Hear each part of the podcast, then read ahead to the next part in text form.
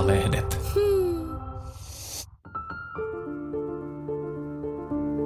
Tämä on Eevan kirjaklubi podcast ja minä olen Eeva-lehden toimituspäällikkö Anna-Leena Jalava. Tervetuloa mukaan.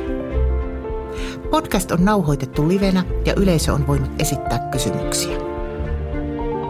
Kirjaklubin tämänkertainen vieras on kirjailija Iida Turpeinen, jonka esikoisromaani Elolliset on kirjallinen tapaus.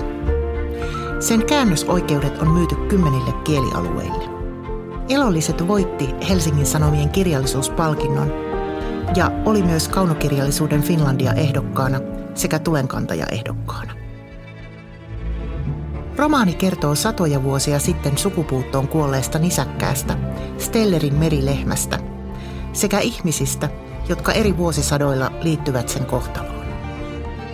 Suuren tarinan idea syntyi sattumalta – eikä se irroittanut otettaan kirjailijasta. Mulla oli pitkään ollut sellainen ajatus, että mä haluaisin löytää jonkun aiheen, josta kirjoittaa. Ja mä olin just aloittanut tohtoriopiskelijana ja mä olin rakastunut tieteen historiaan. Ja mä olin että tämähän on maailman kiinnostavinta. Ja tästä mä haluan kirjoittaa, mutta tieteen historia on vähän aika sellainen laaja aihe. Mä olin, että tämä ei, tämä ei niin riitä, että mä tarvitsen jonkun kuin aiheen. Ja se löytyi sitten luonnontieteellisestä museosta. Mä olin siellä siis 2016 oli tällainen aivan ihana näyttely. Jussi Heikkilällä oli taidehallissa näyttely – ja osa siitä näyttelystä olikin sitten luonnontieteellisen museon puolella. Ja hän on tällainen taiteilija, joka käyttää paljon luonnontieteellistä materiaalia teoksissa. Esimerkiksi hän on niin täytettyjä eläimiä, rengastusrenkaita ja tällaista. Ja sitten se luonnontieteellisen puolella ollut näyttely olikin sillä, että ne oli piilotettu sinne perusnäyttelyjoukkoon. Ja siis mä heippailin siellä ja sillä, että onko tämä nyt taideteos, onko tämä luonnontieteellinen näyte. Ja sitten hei, tämähän on ihan hirveän hyvä kysymys. Että näähän on niin kuin tavallaan tosi kiinnostavasti taideesineen ja niin kuin luonnontieteen välillä – ja jotenkin tästä virittyneenä menin sitten vielä luustosaliin ja satuin vaan pysähtymään Stellerimerilehmän luurangon eteen. Mä olin nähnyt tämän eläimen monta kertaa, enkä ollut kiinnittänyt siihen kauheasti mitään huomiota. Nyt mä sitten luin sen pienen kyltin, joka siinä sen edessä oli. Ja siinä luki ihan yksinkertaisesti vaan se, että tämä eläin kuoli sukupuuttoon 27 vuotta sen jälkeen, kun se oli niin kuin kuvattu tieteelle. Ja että näitä luurankoja on maailmassa ihan muutama. Ja jotenkin tämän näyttelykokemuksen jälkeen, niin tämä oli mulle jotenkin aivan sellainen pysäyttävä että mistä tässä on kysymys. Että mitä tässä on tapahtunut, mikä tämä tarina on, mikä tässä taustalla on ja minkä takia tämä luuranko on täällä. Että jos näitä on maailmassa ihan pari, niin miksi se on Helsingissä? Kaikista maailman paikoista, että mitä se tekee niin kuin täällä? Ja jotenkin, tiedän, nämä niin painostavia nämä kysymykset. Mä menin siis suoraan kansallisarkistoon, lainasin Stellerin matkapäiväkirjat, rupesin lukemaan niitä. Ja sitten mulla tuli äkkiä sellainen, että tässä se on. Ja tässä se on se story, jota mä oon etsinyt. Tämän avulla mä pääsen tavallaan kiinni niihin ihaniin vuosisataisiin muutoksiin, mitä vaikka tieteessä on tapahtunut. Se oli jotenkin semmoinen, mä en tiennyt yhtään mihin se on menossa se tarina, koska mä en tiennyt mun aiheestani mitään, mutta mulla tuli sellainen vahva fiilis, että se on nyt tässä, tämä aihe. Kauanko meni kaikkiaan tästä ö, merilehmän kohtaamisesta siihen, että kirja oli kanssa? Seitsemän vuotta. Mä, sanon, mm, mä en tiennyt aiheestani mitään, niin piti tutkia kohtalaisen paljon ennen kuin mä pääsin edes kirjoittamaan. Eli suhteessa osaatko sanoa taustatyö, kirjoittaminen? No mä tein niitä sillä limittäin koko ajan, että mä työstin materiaalia tekstiksi niin kuin jatkuvasti. Ja sitten mä tein monta tosi huonoa versiota. Et siis mä kirjoitin niitä uudestaan. Ja sitten palasin taas sinne taust, niin kuin taustatutkimuksen tekemiseen. Aina tuli sillä, että ei nyt mun täytyy etsiä lisätietoa tästä ja tästä ja tästä. Et se on sellainen luuppi kirjoittamisen ja tutkimuksen välillä, joka oli vähän niin kuin koko ajan käynnissä ihan loppuun asti. Joo. Äh, kuinka paljon sulla oli, on ensiajatuksesta sitä, mitä on nyt valmissa kirjassa? No kun mun ensiajatushan oli se, että mulla oli tavallaan ne kuvat, mihin tämä päättyy ja loppuu. Ne mulla oli niin kuin ensimmäisenä valmiina mielessä. Mä tiesin, että mä halusin aloittaa ja lopettaa sinne museoon. Ja kaikki se, mitä siinä välissä tapahtui, oli mulle ihan arvotus. Siis tämä ei ollut mitenkään sellainen, että mä lähdin jotenkin, että mulla oli sellainen kaari mielessä, vaan tämä oli aidosti sellainen niin tutkimusmatka, että mä lähdin penkomaan ja katsoin, että mihin tämä vie. Ja se vei välillä siis tosi yllättäviin suuntiin. Tästä tuli hyvin erilainen kirja kuin mitä mä ajattelin, mutta se oli hurja hauskaa. Se, mikä mua lukijana paljon kiinnosti ja ihastutti se, että tämähän alkaa 1740-luvulta mm. ja, ja päätyy siis 1950-luvulle Helsinkiin. Sä oot eläytynyt tosi moneen aikakauteen tässä päähenkilöiden mukana. Miten semmoinen tehdään? Miten mä sen tein? Varmasti tapoja on monta, mutta tähän oli kaikki ihmisiä, joista on jäänyt jotain jälkiä jäljelle. Stelleristä mulla oli hänen päiväkirjansa, hänen kirjeensä, Sitten taas sieltä 1800-luvulta mulla oli tosi paljon kirjeaineistoa ja kaikista näistä löytyy myös tutkimusta. Samoin 1800-luvulla sitten Helsingissä löytyi paljon kirjallisia lähteitä. Ja sitten kun tultiinkin 1900-luvulle, niin sitten mulla ei ollutkaan kirjallisia lähteitä. Sitten olikin erilaista, että sitten mä haastattelin ihmisiä, ne perustuu niin kuin haastatteluihin. Ja tarkat lukijat on ollut sillä että on ihana, kun on ollut se, että tämä viimeinen osa tuntuu jotenkin erilaiselta. Mä sanoin, että niinpä, kun se on kirjoitettu tosi erilaisten tota, aineistojen pohjalta. Että se jotenkin, sillä niin kuin, jotenkin hehkuu sieltä, että se on tehty vähän eri lailla. Mm. Mutta että tota, siten mä lähdin heihin tutustumaan, ihan heidän niin kuin oman, oman elämän ja äänen kautta. Ja sitten kun tutustuu niin kuin niihin ihmisille, niin sitten sen jälkeen voi ruveta katsomaan sitä, että mitä, mitä maailmassa se heidän aikanaan tapahtui, tutustua tavallaan siihen kulttuuriseen piiriin, missä he oli. Ja ruveta sitten tavallaan niin kuin rakentaa kerroksittain heidän ympärille sitä maailmaa. Eli eri ajoista oli erilaista kirjaa? Hyvin erilaista, joo. Kyllähän se ja tosi eri kysymyksiä joutui niin kuin tutkimaan että se oli hyvin erityyppistä. Ja se on ihana sitten, kun huomasi sen, että mitä ei tiennyt mm. joistain ajoista. Tämä on jäänyt mitään hassuja asioita sitä välillä joutui tutkimaan. Mä muistankin, mä olisi pitänyt ottaa ylös, että mitä ihmeellisimpiä asioita mä niin googlasin. Miksi Alaskassa ei 1800-luvulla ollut lehmiä? Tämäkin tieto löytyy, kun vaan penkoa Miksi ei ollut? Sen takia, että siis karjanpito oli siellä hirveän vaikeaa, kun siellä oli niin paljon karhuja. Ja karhut siis, karja oli helposti, ne pystyi poimimaan niitä sieltä aivan liian helposti. Petoeläimet kävi napsimassa sen karjan sieltä ja siksi toisekseen siellä oli niin kosteeta, että rehu mätäni, että sitten talvisin niitä karjaa ei oikein saatu ruokittua. Että ne oli huonokuntoisia ja sitten siellä oli vielä pedot, niin sitten ne, vaikka ne olisi saatu pidettyä hengissä pedoilta, niin ne ei tuottanut sitten vaikka maitoa. Että lehmien pitäminen oli siellä vähän sillä niin kuin tuhoon tuomittu projekti tämän takia. Ja kiitos sille, joka on tutkinut tota, maatalouden haasteita, siirtokunnissa 1800-luvulla tällainenkin tutkimus löytyi. Tulee ihan semmoinen olo, että ikään kuin olet tehnyt monta tutkintoa tämän kirjan pohjaksi. No joo, mä luulen, että tämä oli vähän semmoinen, kun väitöskirjan tekeminen on ihanaa, mutta siinä pitää olla niin hirveän fokusoitunut koko ajan. Niin tämä oli sitten mulle taas se lupa niin kuin mennä ihan kaikkiin mahdollisiin suuntiin ja tutkia tosi monta eri luonnontieteitä, historiaa, tota, taidehistoriaa, kaikkea. Mä sain niin lukea vähän kaikkea. Mm. Se oli ihanaa. Merilehmän lisäksi Elolliset romaanissa on monta ihmispäähenkilöä. Luonnontutkija Georg Wilhelm Steller Beringin merellä, suomalainen kuvernöörin puoliso Anna Furuhjelm Alaskassa, luonnontieteellinen piirtäjä Hilda Ulsson ja linnunmunien konservoija Jon Grönvall luonnontieteellisessä museossa. Kun sä tutustut yhteen hahmoon, niin sun kaikki heistä rakastuu jollain tavalla, että heistä rupeaa ymmärtämään joitain puolia, jotkut puolet heissä rupeaa resonoimaan, että hyvin eri asioihin, mutta että kaikkiin kyllä. Ehkä tavallaan, mikä itselle oli tärkeä hahmo, oli ehkä Hilda Ulsson, että hän pystyi 1860-luvulla työskentelemään naisena luonnontieteellisenä piirteinä, mikä on ollut aivan poikkeuksellista, niin se tuntui jotenkin kauhean merkitykseltä merkitykselliseltä itselle tajuta se sitä vasten, että kuinka paljon mahdollisuuksia mulla on, mitä ei vielä silloin reilu 150 vuotta sitten no. ollut. Että se tuntuu jotenkin sellaiselta juhlalliselta mm. kirjoittaa hänestä. Mutta kyllä niin kuin kaikkiin vuorotellen, että heissä on kaikissa jotain sellaista, mikä, mikä jotenkin resonoi aika syvästi itsessä myös. Mm. Ja hehän on kaikki olleet todellisia kyllä. olemassa olleita henkilöitä. Millaista oli kirjoittaa tosielämän henkilöistä?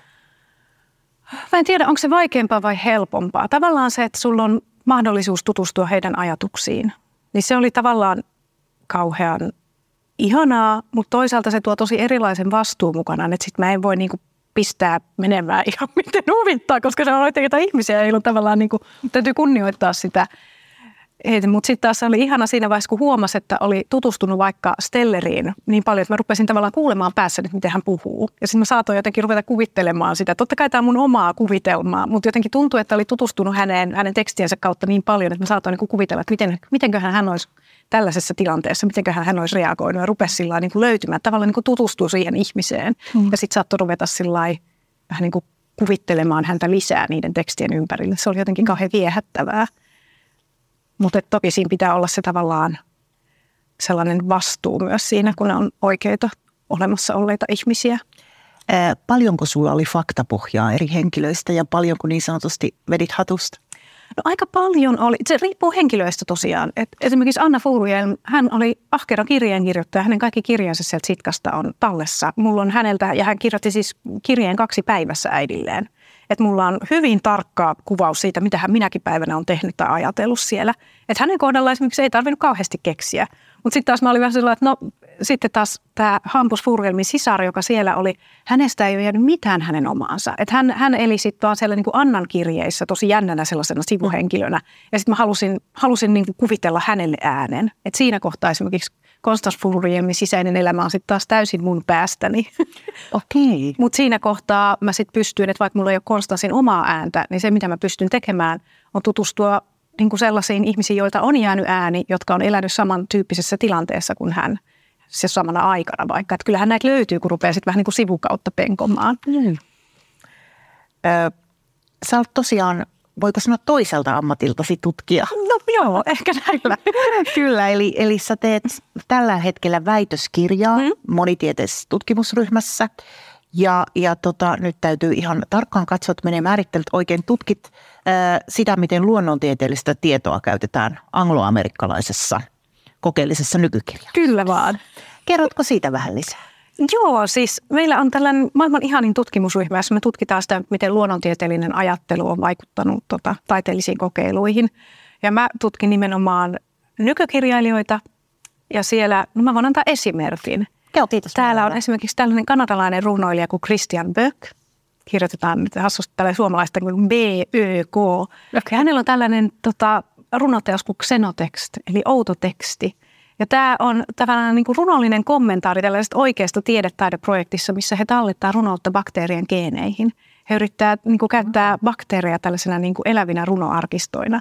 Ja tässä on tällainen suuri, aika dystooppinen ajatus siinä, että siinä vaiheessa, jos, jos ihmiskunta päätyy tämän ympäristötuhon seurauksena tuhoamaan sekä itsensä että pitkälti muun maailman, niin nämä tota, äärimmäisen kestävät bakteerit jää jäljelle ja meistä jää sitten muistomerkkinä jotain kaunista, että runous jää niin kuin elämään, että on tapa niin kuin tallettaa runous yli tavallaan ihmiskunnan keston. Tosi jännittävä ja tällainen niin kuin kokeellinen ja todella sellainen niin kuin kirjallisuuden rajoja venyttävä projekti. Ja mua kiinnostaa tämän tyyppiset niin kuin runouden ja tieteen kohtaamiset tosi paljon. Tutkin paljon kokeellisempaa kamaa kuin mitä itse kirjoitan. Toi kuulostaa myös ihan romaanilta tai elokuva. Joo, eikö? Ihan mielettömän. Tuota, koska väitöskirja on valmis? No niin, no raha loppuu ensi keväänä toivottavasti. Anteeksi, minulla oli pakko kysyä. Mä oon ymmärtänyt, että tämä ei ole suotettu keskusteluaihe. Joo, mutta ehkä se on sillä, että kun, kun apuraha loppuu, niin väitöskirja on valmis. Ehkä tämä on nyt näin. Tähän luotamme. Tähän me luotamme, kyllä. Ja nyt se on luvattu täällä julkisesti. Niin, kyllä se on nyt sanottu ääneen, niin parempi nyt turpeineen pistää, pistää kirjoittaa. Ää, se kiinnostaa mua kovasti, että millaista on kirjoittaa samaan aikaan kaunokirjallisuutta. Et sähän olet ollut niin kuin mm. pitkään tehnyt tutkimusta ja ilmeisen pitkään kirjoittanut myös romaania, niin miten se sujuu rinnakkain? No mä en tiedä, miten se ei suju rinnakkain, koska mä oon aina kirjoittanut niin kuin tutkimustekstiä vasta. Silloin mun aikaisemmat kaunokirjalliset kokeilut oli ne sellaiset, sellainen lyhyt proosateksti, jonka mä kirjoitin Siiho Erkon kilpailun aikanaan. Mm. Ja se syntyi, kun mä rupesin kirjoittaa gradua. Et mulla on jotenkin tieteellinen kirjoittaminen, kun se on niin sellaista kodifioitua ja tarkkaa. Niin mulla tulee niin hirveä tarve kirjoittaa niistä samoista aiheista jotenkin toisin, vapaammin, eri lailla. Niin mulle tieteellinen kirjoittaminen on ihan hirveän tärkeä pari. Että mä luulen, että tämä ei olisi syntynyt ilman mun väitösprojektia, tämä kirja. Sitten sellainen väistämätön vertaus, minkä varmasti nyt et ehkä ensimmäistä kertaa kuule, mutta kun mä tätä luin ja mitä nyt siis ihan tuossa kollegoiden, lukevien kollegoidenkin kanssa juttelin, niin tämä tuo mieleen toisen hienon menestysromaanin kotimaisen, tämän Olli Alosen Taivaan mm. pallon. Oletko itse lukenut? Joo, olen kyllä. Kyllä, sehän on myös tosi hieno romaani tieteen historiasta. Joo, nimenomaan. Kyllä. Ää, tunnistatko samanlaisuutta? Temaattisesti joo, musta kertojana me ollaan aika erilaisia. Hän on hyvin sellainen niin kuin runsas ja melkein vyöryttävä. Ja itsehän mä oon aika sellainen mini, kirjoitan aika sellaista, vaikka temaattisesti olen niin runsas ja vyöryttävä, mutta sitten taaskin niin kuin muodolta tykkää sellaisesta aika niin kuin minimaalisesta ja hyvin sellaisesta niin kuin kuulaasta lauseesta, kun hän on sellainen tosi rönsyövä. Mutta temaattisestihan me ollaan niin kuin täysin niin kuin saman rakkauden äärellä. Niin, tai lukijana siinä niin kuin – eroista huolimatta siinä fiiliksessä oli mm, jotakin samaa. Kyllä, joo. Ja, ja tosiaan, miten sulla muuten, on, ketä kirjailijoita sä itse ihailet? Tämä onkin kirjallisuuden tutkijalle vaikea kysymys. Ihailenko mä kirjailijoita? En mä tiedä. No ihan voi sanoa, että kenestä kirjailijasta pidät. Aloitin voi, korkealle. Kyllä, voi. No yksi tosi tärkeää, koska se ratkaisi sen, että mä ylipäätänsä lähdin opiskelemaan kirjallisuutta, on siis Bulgakov. Bulgakovin Saatana saapuu Moskovaan on se siis romaani, johon mä jotenkin palaan tosi usein. Ja se on musta jotenkin aivan hulvaton ja mahtava ja omituinen ja hieno romaani. Ja se siis ratkaisi sen, että mä lähdin opiskelemaan kirjallisuutta. Mä olin hakemassa opiskelemaan, mä en osannut päättää luonnontieteen ja kaunokirjallisuuden välillä. Ja mä olisin, että no mä hain molempiin. Ja sitten kaunokirjallisuuden tut, kirjallisuuden tutkimuksen puolella niin oli pääsykoekirjana siis tuo Saatana saapuu Moskovaan. Mä olin aivan silloin, että mä avasin semmoisen, että näinhän minä voi vastustaa tätä, että on tällä selvä. Et peli on menetetty maantiede, valitan. Et se on ollut ainakin sellainen niin kirja, joka on muuttanut, niin kuin, ollut tosi merkittävä itselle siinä suhteessa. Ja ei, toinen romaani, jonka lukukokemusta varmasti jään muistelemaan aina, oli siis Umberto Econ Ruusun nimi. Mä muistan, se on niin nerokas, se on hieno, hieno vyöryttävä romaani, ja sitten sen viimeinen lause jotenkin summaa sen koko teoksen yhtäkkiä tosi kaunista. Kun mulla oli sen viimeisen lause, ja minulla tulee nytkin kylmät väreet. Mm. Mulla se viimeisen lause on sillä, että tässä on yhdessä lauseessa tämä koko romaani. Että miten on mahdollista, mä oon lukenut 600 sivua ja sitten sanoo tämän kirjan yhdessä lauseessa. Mä muistan, että se oli niin kaunis kaari, että mä oon vieläkin ihan sillä että se, oli, se on nerokas kirja. Se on aivan mieletön, että se on ollut myös sellainen tosi tärkeä lukukokemus. Ja sitten mä tykkään nykyään tosi paljon – on paljon sellaista niin kuin, tietokirjallisuutta, jos käytetään paljon kaunokirjallisuuden tota, tyylikeinoja. Ja se on musta jotenkin ihanaa kirjallisuutta. Mä nautin siitä tosi paljon. Ja musta yksi paras sen genren edustaja on kyllä Bea Usman Naparetki. Se on aivan hirveän hieno. Se oli sellainen kirja, että mä sain sen joululahjaksi. Me tehdään sillä, että me avataan välillä paketteja ja sitten mennään niin joulupöytään takaisin, että rytmitämme syömistä tällä.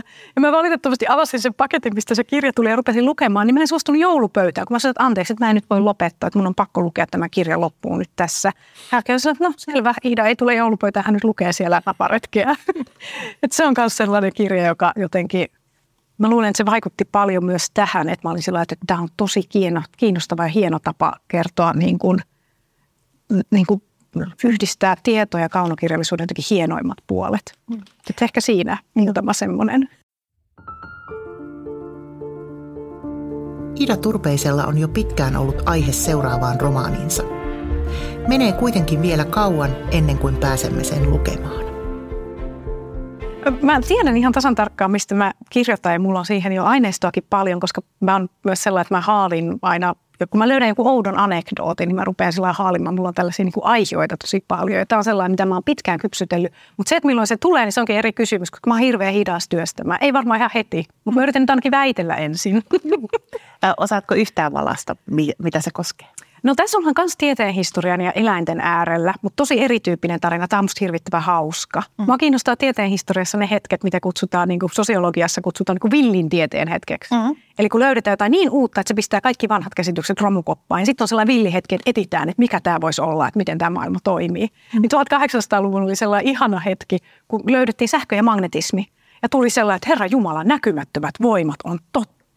Ja siitä siis se oli ihana hetki ja siitä syntyi niin käsittämättömiä ideoita ja ajatuksia, joista yritettiin myös tehdä käytännön sovellutuksia. Ja tässä mä löysin tällaisen aivan ihanan huijaritarinan, että joku tällainen tosi nokkela huijari oli nähnyt tämän niin kuin mahdollisuuden tässä hetkessä ja saanut ihmiset uskomaan tosi hassun tieteellisen teorian tosi laajalti. Ja tämä on musta hirvittävän kiehtovaa. Okay. Ja myös aika ajankohtaista se, että mikä on niin kuin luotettavan tiedon, missä menee niin kuin luotettavan tiedon ja tavallaan vaikka humpuukin raja.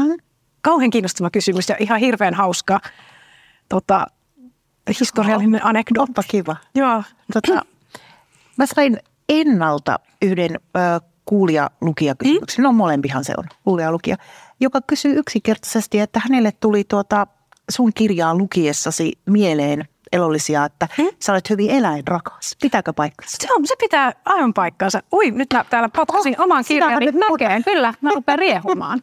Ei se mitään. En, joo. Se kyllä on helppo nostaa siihen takaisin. Eläimet on aina kiinnostanut mua tosi paljon. Ja meillä ei voinut olla kotona eläimiä, koska mun veli oli allerginen. Ja mähän olin tälle, että mä olin ujo lapsi. Mä tuusin kaikki meidän kerrostalon eläimet. Mä menin vaan soittaa ovikello, että anteeksi, teillä on koira, saako tulla hmm? teille?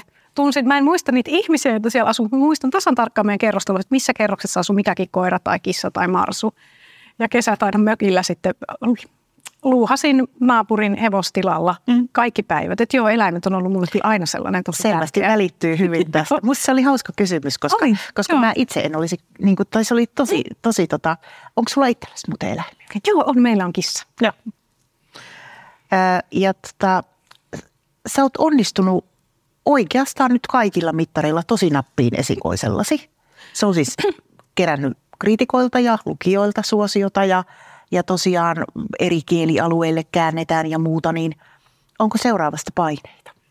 Mä en tiedä, mä ajattelin tätä enemmän niin päin, että, että nyt mä onnistuin tosi hyvin ja mulla on tämä aina taskussa. Ja nyt mä voin tehdä ihan mitä vaan. Mm. Että tämä on mulla aina, että tätä ei oteta multa pois. Että tämä tavallaan on aika vapauttava. Että nyt mä oon näyttänyt, että mä saan kirjoittaa tällaisen hyvän kirjan. Nyt mä voin sitten tehdä aivan mitä huvittaa. Mahtavaa! Mä yritän ajatella tätä ainakin näin päin. Joo. Ainakin toistaiseksi tämä tuntuu aika vapauttavalta. Että mun ei tarvitse todistaa nyt sitten kauheasti mitään. Että ei ole sel... Oudosti aika sellaiset paineettomalta tilalta nyt. Hyvä. Eli ehkä saammekin pian magnetismista lukea. Saa nähdä.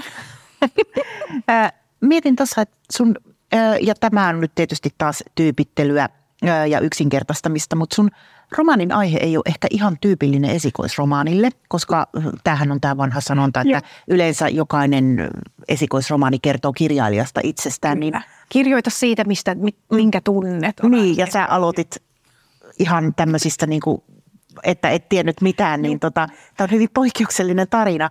Mutta onko tässä, öö, no eläinrakkaus, onko tässä mitään sinusta tässä kirjassa? Paljonkin. Paljonkin. Se oli hauska, kun ihmiset, jotka tuntee mut ja luki tämän, niin se, että no, tämähän on aivan, aivan sinun kirja. Mm. Aivan sillä että niin kuin mun veli sanoo ihanasti, että mun kanssa juttelee, niin se kuulostaa välillä, kun mä pelasin Trivial Pursuitia itseni kanssa. Ja se oli se, että no, tämä on aivan niin kuin sinun kirja. Että pitää kertoa kaikki maailman jutut, jotka liittyy tähän merilehmään. Ja että mä voin kertoa merilehmästä, niin pitää 300 vuotta selittää auki ennen kuin mä voin kertoa mun jutun. Niin tämä on kyllä sillä lailla hyvin varmaan sillä kuvaava kirja. Vaikka en kirjoita itsestäni, niin kyllä sillä mun kiinnostuksen kohteet täällä. Ja mun ehkä ajattelutapa, joka on aika sellainen monipolvinen, niin ehkä ne sitten näkyy tuolla aika kirkkaasti. Ö, simppeli kysymys, miksi kirjoitat? Mä en ehkä osaa olla kirjoittamatta. Se on mulle tosi niin kuin, luontevaa ollut aina. Mä oon kirjoittanut ihan pienestä pitäen ja ehkä se on vaan sellainen, niin kuin, se on hirveän hyvä ajattelun tapa. Se on kauhean niin kuin, hyvää vastapainoa, kun arjessa ajattelu on aika sellaista niin kuin nopeata. Mm-hmm.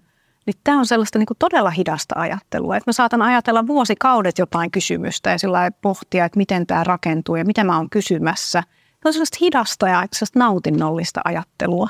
Ja sitten sä voit niinku keskustella muiden kirjojen ja ajattelijoiden kanssa siinä, että se on sellaista niinku hidasta, ihanaa keskustelua, jota saa tehdä tosi sellaisessa omassa rauhassa. Tosi sillä niinku omaan tahtiin.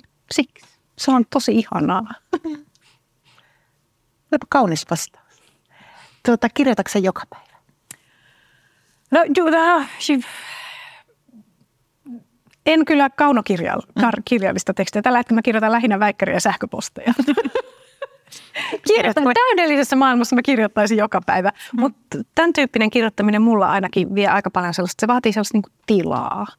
Että pitää olla sellaista niin tilaa olla. Mä yritin, mä yritän tehdä sillä, että mä usein aamulla, että mä kirjoittaisin ihan pienen hetken ennen kuin mä avaan sähköpostin tai rupean tekemään väikkäriä, että mä kirjoittaisin että ihan jonkun vapaa-valintaisen pienen lyhyen pätkän. Mutta sekin äh, nyt äh, tässä kiireessä välillä vähän uhkaa jää, mutta edes sen mä yritän, yritän pitää sitä kyllä mukana. Joo. Entä jos nyt puhutaan kaunokirjallisesta tekstistä, niin ketä sä ajattelet, kun sä kirjoitat? Se riippuu, mistä mä kirjoitan. Tässäkin se oli niin kuin...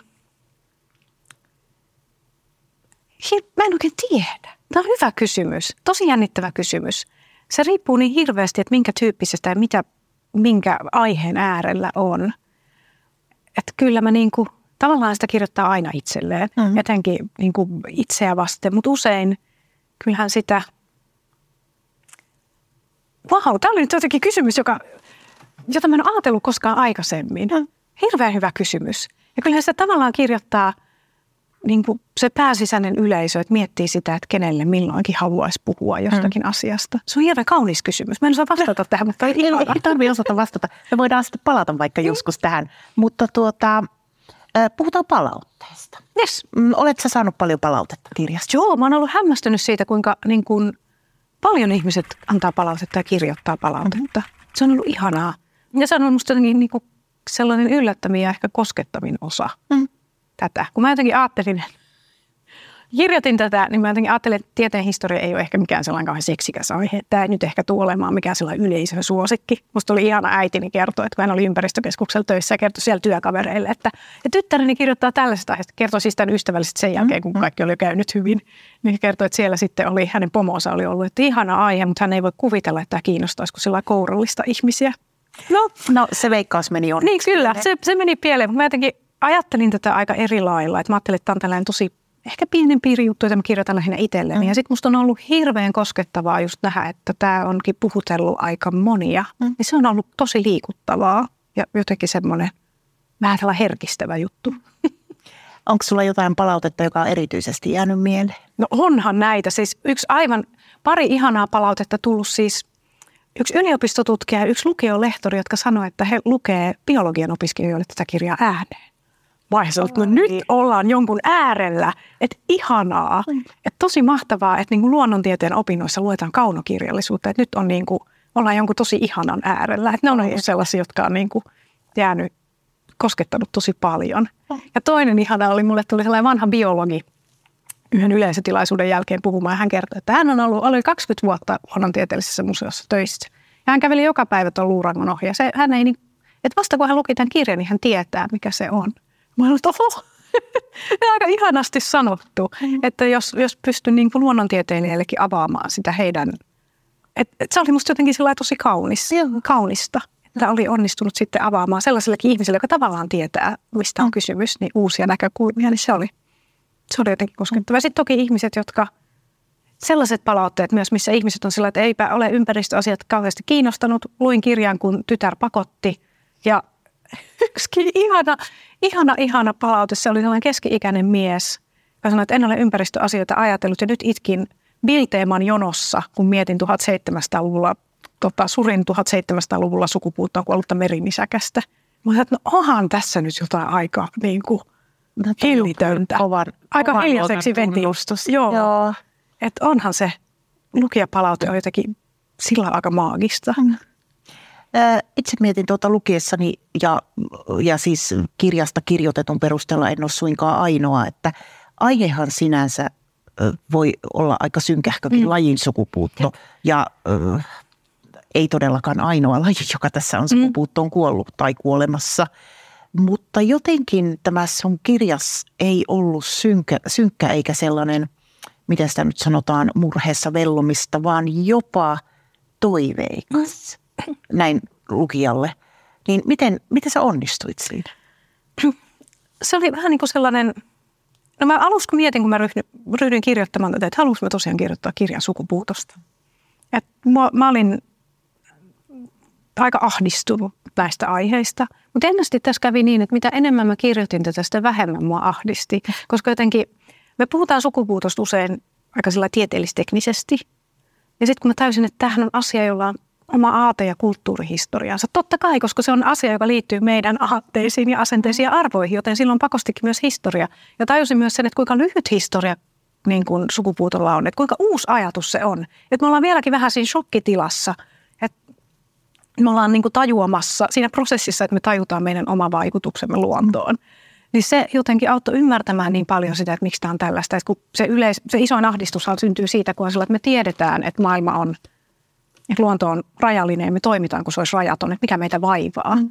Mutta sitten taas se historiallinen perspektiivi selittää, ainakin mulle se toi hirveästi lohtua, kun se auttoi ymmärtämään niin paljon. Että se ei ole sillä, että ei ihminen ei ole jotenkin paha tai välinpitämätön, vaan kaikki meidän vain järjestelmät on luotu sellaisena aikana, kun me ajateltiin, että luonto on oikeasti sellainen runsauden sarvi, että me voidaan vaan hyödyntää loputtomasti.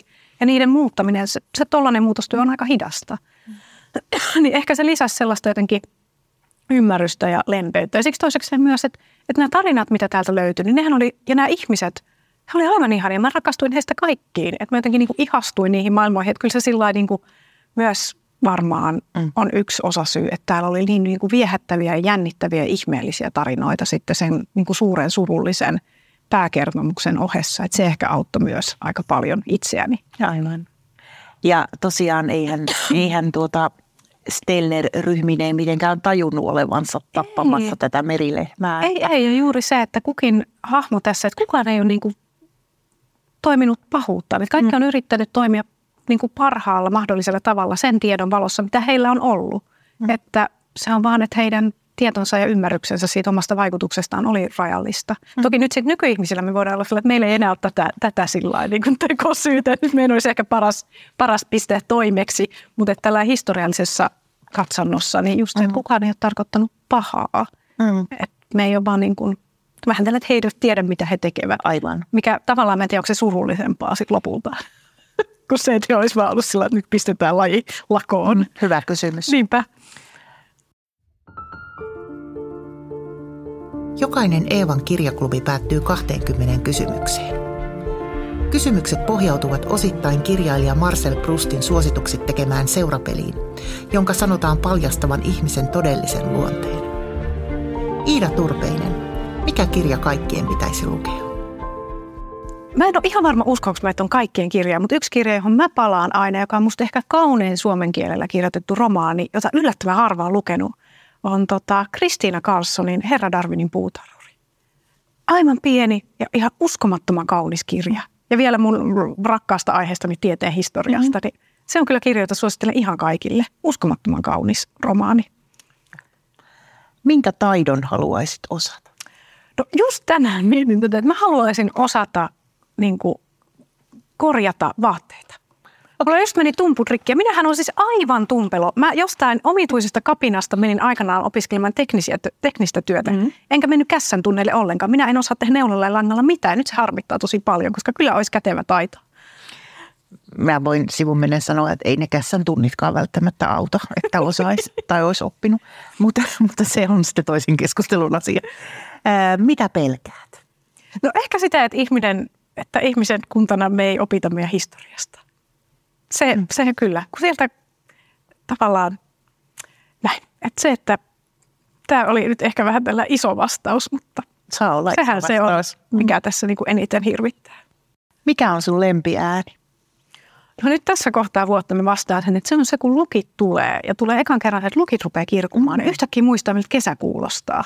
Se on ihana hetki. Se on se sellainen se ensimmäinen kerta, kun lokit rupeaa huutamaan. Talvellakin Helsingissä on lokkeja, mutta ne ei jostain syystä huuda. Että se on joku niiden varmaan soidijuttu tai pesimisjuttu, että ne rupeaa pitää ääntä. Ja siitä tietää, että ihan kohta on kesä. Se on ihanaa. Toi on muuten totta. Millaisessa tilanteessa valehtelet? Sellaisessa tilanteessa, kun se nopeuttaa asioita, että jos ollaan menossa joka tapauksessa johonkin pisteeseen, mm. esimerkiksi lehtimyyjä soittaa, tiedän joka tapauksessa, että en ole tilaamassa, niin saatan sanoa vaikka, että nyt olen kokouksessa, vaikka oikeasti olen kahvilla itseni kanssa. se ei muuten lopputulosta, mutta sen yksinkertaista nyt se on, nyt se on tunnustettu. Kyllä. Mä muuten näköjään kyselen nämä tänään epäortodoksisessa järjestyksessä, eli kuka on muuttanut elämäsi?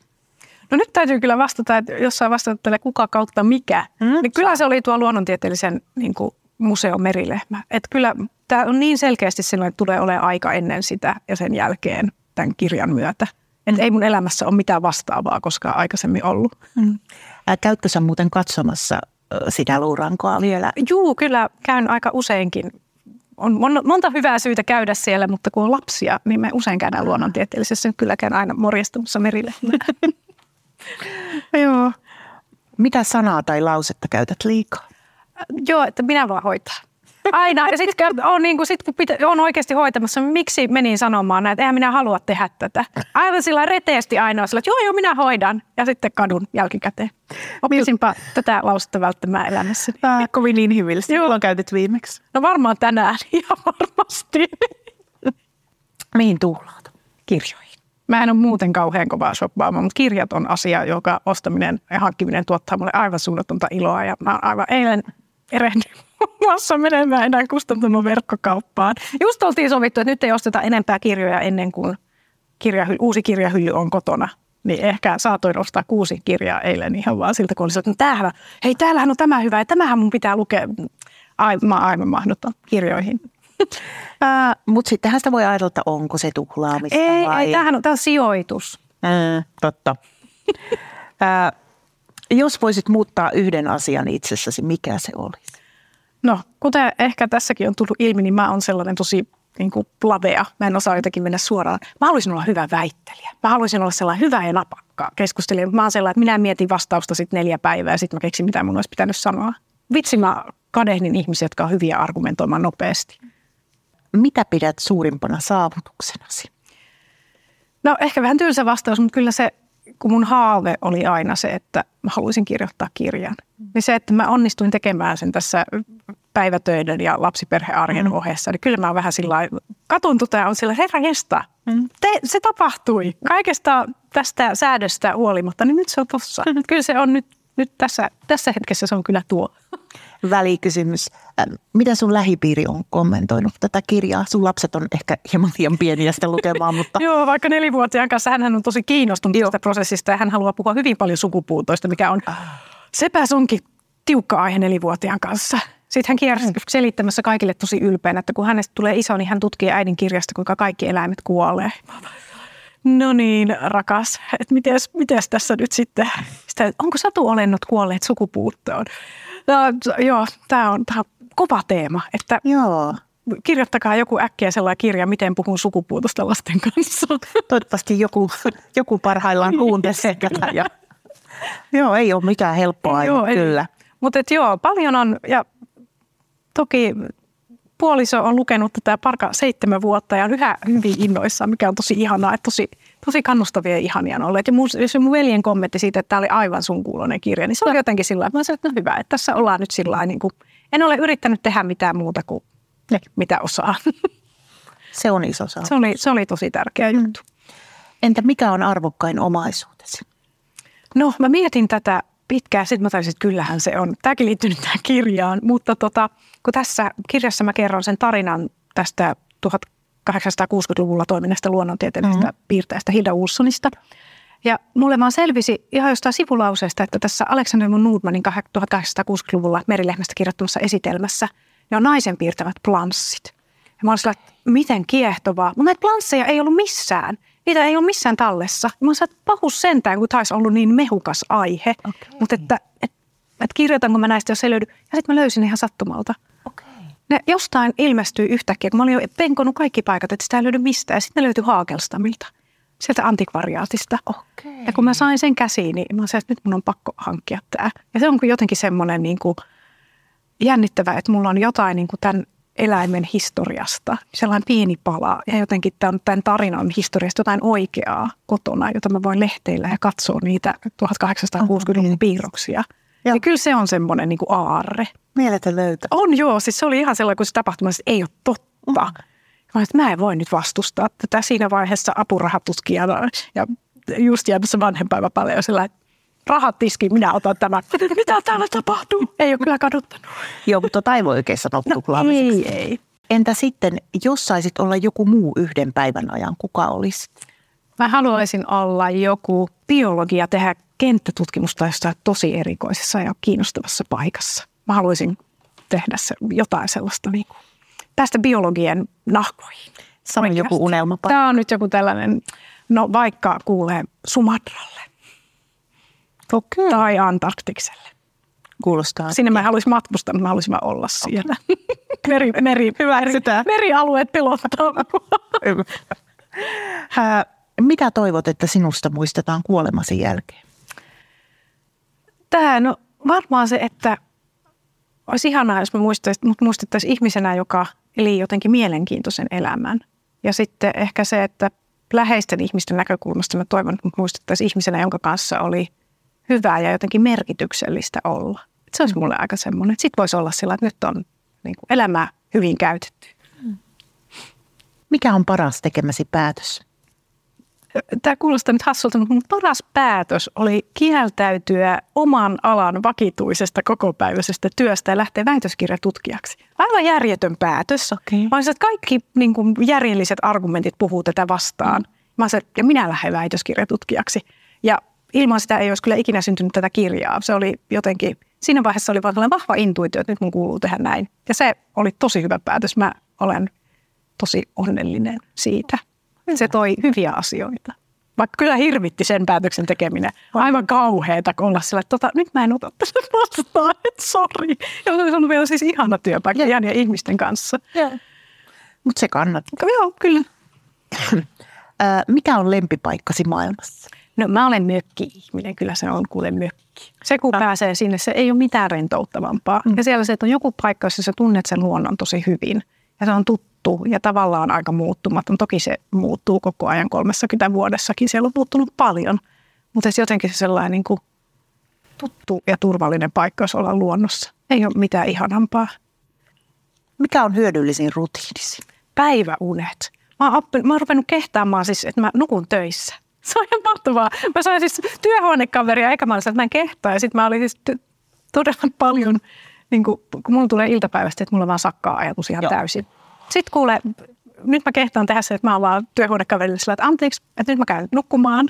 Laitan siihen, kuule, juokapatoon vartti kelloa ja laitan silmät kiinni, niin kyllä sitten taas pystyy kirjoittamaan. Ihan. Mä oon kehtaamaan ja se on ihan loistavaa. Joo, ja sä pystyt nukkuun ihan siellä. Mä, mä nukahdan siis ja meidän sellaiseen, mä en tiedä nukahdaanko, mutta meidän sellaiseen niin kuin, kyllä se on varmaan niin kuin aika lähelle nukahtamisen rajaa. Joo. Ja sitten mulla on sellainen aivan puhdas ja kirkas mieli sen jälkeen. Se on ihana rutiini. On, kuulostaa hyvältä. Se on mahtavaa. Ja siis tuon ei kyllä kaikki pysty. Ei, mä luulen, että se on aika sellainen spesifi. isäni on samanlainen. Joo. Mä luulen, että tämä on joku tällainen peritty piirre. Mm. Päiväunigeeni. Mm, päiväunigeeni. Mm. Tämä löytyy. Äh, minkä neuvon antaisit nuoremmalle itsellesi, jos voisit? Että kaikkea ei tarvi, etenkään itseään ei kannata ottaa niin hirveän vakavasti. Joo. Mitä olet oppinut rakkaudesta? Ainakin yksi tosi kiinnostava asia, minkä opin rakkaudesta, kun kirjoitin tätä, ja perehtyi aika niin kuin läheisesti eri vuosisadoilla eläneiden ihmisten elämään, on se, että miten eri asioita rakkaus on tarkoittanut eri aikoina. Että se, että kun me ajatellaan, että rakkaus on sellainen spontaani tunne, mm. Mutta sitten taas se on tarkoittanut esimerkiksi se, että mitä me ollaan ajateltu, että mitä rakkaus vaikka aviopuolisoiden tai vanhempien lasten välillä. Ne on tarkoittanut tosi eri asioita eri vuosistoina. Ja sitten jotenkin se, että rakkaudella on historia. Ja tavallaan se on asia, joka vaikuttaa myös meidän tapoihin niin kuin ymmärtää, että mitä rakkaus on. Niin se oli musta kauhean kiehtovaa. Tämä oli tällainen tutkijan vastaus, mutta se oli musta niin kuin loputtoman kiinnostavaa. Hyvä vastaus. Minkä suhteen muutis viimeksi mieltäsi? No mä muutan mieltäni koko ajan, mä oon sellainen pallottelija, mm. mutta ehkä sellainen niin asia, tärkeä asia, jonka suhteen mä muutin mieltä, niin kun mä, kuten mä kerroin, että meillä on kissa. Joo. Ja hän on rescue-kissa, joka tuli, me ei tiedetä hänen taustoista ihan hirveästi. Ja me saatiin lapsi, ja hän ei oikein sopeutunut siihen vauvan tuloon. Ja sitten me oltiin jo sillä tehtiin se päätös, että nyt että tämä ei toimi, että meidän täytyy hänestä luopua. Ja olin jo laittamassa eläinsuojeluyhdistykselle mm. viestiä, että mä oon nyt tosi pahoillani, että meidän täytyy etsiä Miolle uusi koti. Mutta sitten tuli sellainen, että ei, että nyt seis, että me kokeillaan vielä. Ja se oli paras päätös ikinä, koska nyt siis tämä meidän nyky, entinen vauva, nykyinen taapero ja tämä kissa, niin ne on aivan kuin paita ja peppu. Ne on aivan siis erottamaton kaksikko ja koskaan ei käynyt mitään. Kissa oli lopulta aivan siis suunnattoman oh. lempeä ja kesti vauvan tutustumisyritykset sitten lopulta ihan tosi hienosti. Että se oli, se oli tosi hieno ja paras päätös. Siitä mä iloitsen joka päivä, että pyörrettiin päämme vielä. Ja viimeinen kysymys. Mikä herättää sinussa toivoa? Se, että me ollaan ennenkin tehty tosi isoja muutoksia siinä vaiheessa, kun me on koettu, että nyt on sen aika. Kun miettii just esimerkiksi, miten naisten asema on muuttunut mm. vaikka 200 vuodessa. Me on pistetty asiat aivan uusiksi, tai lasten asema yhteiskunnassa. Et siinä vaiheessa, kun tavallaan saavutetaan se konsensus, että nyt asioiden pitää muuttua ja tämä ei ole enää okei, niin sit siinä vaiheessa niin muutokset voi tapahtua kuitenkin aika äkkiä ja ne voi olla aika suuria. Ja mä toivon, että nyt me ollaan kohta sellaisessa niin kuin – keikahduspisteessä myös niin kuin luonnon kanssa, että me osataan tehdä ne isot tarpeelliset muutokset. Kyllä se, niin kuin, ehkä se, että me ollaan ennenkin tehty niitä isoja tärkeitä muutoksia, että kyllä me pystytään mm. siihen. Se. Miltä Eevan kirjaklubi kuulosti? Jos tykkäsit, kerro siitä kaverillekin. Seuraavaksi klubin vieraaksi saapuu kirjailija Jenni Kokander. Lue lisää osoitteesta lue.eeva.fi kautta kirjaklubi ja seuraa Eevaa Facebookissa ja Instagramissa. Ensi kertaa. A-lehdet. Hei, minä olen Eevan päätoimittaja Mari Paalosolo Jussimäki. Tämän podcastin lisäksi Eeva on paljon muutakin. Eeva-lehden sivuilla kohtaat joka vuosi yli 160 rohkeaa ihmistä. Toivon, että tilaat Eevan ja tulet mukaan. kurkkaa hyvä tarjous osoitteesta lue.eeva.fi kautta tutustu.